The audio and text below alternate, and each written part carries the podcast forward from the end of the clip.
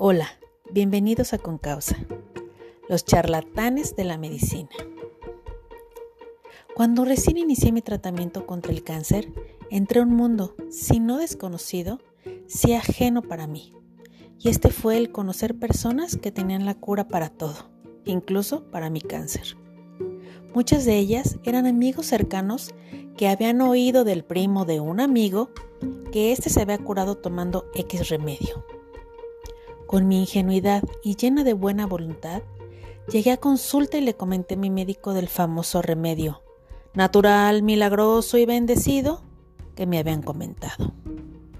Mi médico solo movió sus labios para un lado, respiró y me contestó. Caro, tienes que aprender a decir no. De hoy en adelante conocerás a muchas personas que tendrán la cura para el cáncer te querrán vender y regalar cuanto remedio puedan. Pero los pacientes oncológicos no deben de tomar nada, absolutamente nada que el médico no recete.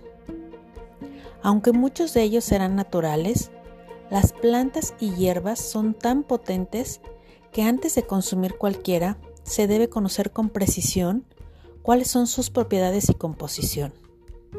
Para evitar efectos contraproducentes que empeoran el estado de salud de quien las vaya a ingerir. Por lo anterior, no es prudente combinar remedios con medicamento. Salí del médico con una nueva enseñanza, decir, gracias, pero debo consultarlo con mi oncólogo, lo que muchas veces era fastidioso para quien me daba algún remedio. Las primeras veces pensé, ¡wow! ¡Qué buenas personas se preocupan por mi salud!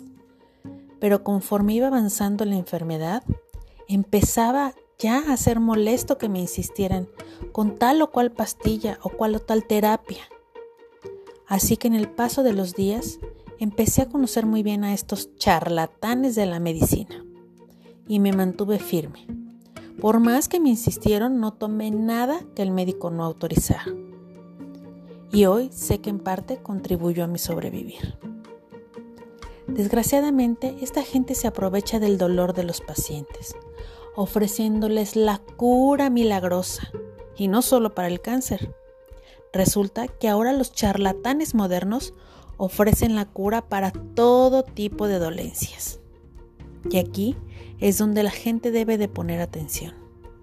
Si cada enfermedad tiene sus propias complejidades, ¿cómo es posible que una sola fórmula pueda curar todo? ¿Eso no le suena ilógico? En parte puede ser ignorancia o la falta de acceso a la salud. Y por otro lado, los enfermos buscan por todos los medios encontrar la cura a su mal.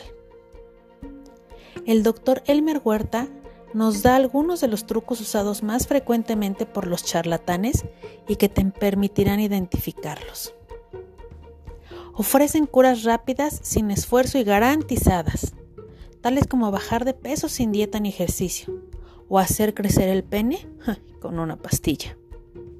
Anuncian sus productos como una cura milagrosa. Prometen tratar problemas médicos que ya han sido desahuciados por la ciencia. Ofrecen productos que solo ellos saben preparar. Usan palabras claves como cura milagrosa o remedio antiguo Aseguran que sus productos son 100% naturales y que no causan efectos secundarios. Sus ofertas son de compre dos frascos por el precio de uno o llame en los próximos 15 minutos y recibirás un frasco gratis. Presentan testimonios pagados de personas que aseguran haberse beneficiado de los productos. Mezclan ciencia con fantasía. Mencionan a Dios en sus ofrecimientos aparentan espiritualidad y religiosidad. El problema con los charlatanes de la salud es que deliberadamente te envuelven con un lenguaje que emulsiona tu sentir, tu dolor, tu enfermedad, con la mezcla de fe y esperanza. Aunado a tener la solución perfecta a un precio que, en tu desesperación, deberías de poder pagar, pues bien lo vale tu vida, ¿no? Primeramente tengamos mucho cuidado de quién te ofrece el cielo sin conocer que hay más allá de tu enfermedad. Y segundo, por más buenas intenciones que tengas, cuando algún familiar o amigo esté pasando por una enfermedad, respeta su diagnóstico y tratamiento. Habrás oído o visto e incluso haber pasado por lo mismo. Pero recuerda, la enfermedad es la misma, el paciente no. Por lo tanto, cada uno de los casos es tratado conforme a su edad, condiciones genéticas y enfermedades previas. Lo que hace finalmente que cada uno desarrolle diferente la enfermedad y por ende la recuperación. Caro Cervantes, con causa.